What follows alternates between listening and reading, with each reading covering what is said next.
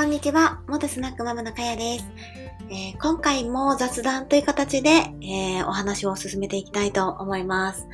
私はですね、息子が 3, 3, 3歳じゃなくて4歳と8歳の子供がいます。で、もう8歳の男の子は、もうあの、もうほとんど大人に近い、まあ少年なんですけど、大人に近い、えー、考え方もあの割としっかりしてるし、まあまだ甘えばちゃんとはいえ、もう人格もね、大概出来上がってるのかなと思います。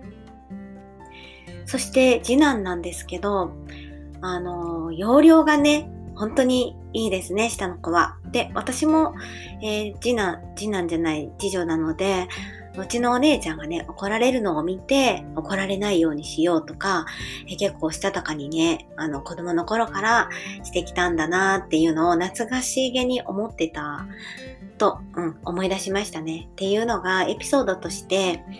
昨日、あの、子供たちが寝てから外部講師ということで、音声をね、あの、お話しする機会をいただいたので、あの、子供たちに早く寝なさいって言ってたんですね。でも昨日に限って、私のミスなんですけど、お風呂にお湯を入れるのを忘れてて、まあ10分ぐらいですぐ入るので、私が歩きに行ってる間にもう入ってるものだと思ったら、帰ってきてからお風呂が入ってないんですよね。ええー、と思って子供たちに言ったら、いや、ママにこれは言わなくちゃと思ってって長男が、あの、わざと、あの、もうお風呂を洗ってたんだけど、お湯をためないでママを待ってたっていうんですね。そしたら、もちろんそこからお湯をためるし、お風呂も入るし、髪も洗ったりすると遅くなっちゃうので、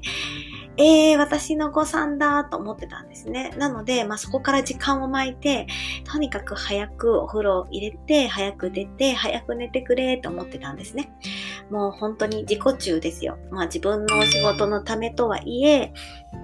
まあそういう感じで巻いて巻いて、時間を巻いて、えー、子供たちに早くしてくれって言ってたんですね。そしたら、あのー、布団の中に入って、ママ好きよって言ってくれるんですね、次男の子が。え？と思って急に、えー、いつも早くしろって言ってるんだけど、そしたら、ママ、かわいいね。怒ってもママ、怒っても可愛いから好きだよとかって言ってくれるんですね。そうそれって、私が、こう、目をつり上げて早く寝なさいとかって言ってるのを聞いて、あの、彼ながらに、あの、和ませようとして、ママ怒ったらダメだよ、みたいな感じで言ってくれたんですね。もうね、なんか、うん、本当に癒されましたね。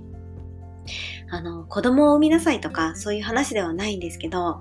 あの、なんて言うんですかね、もうかけがえないなと思って、うん、本当に癒しをね、子供からいただいたなと思って、ほっこりしたのでお話をしてみました。えー、これからね、自分の人生を全うするもよし、あの、もしね、子供さん生まれる予定だとか、えー、育ててる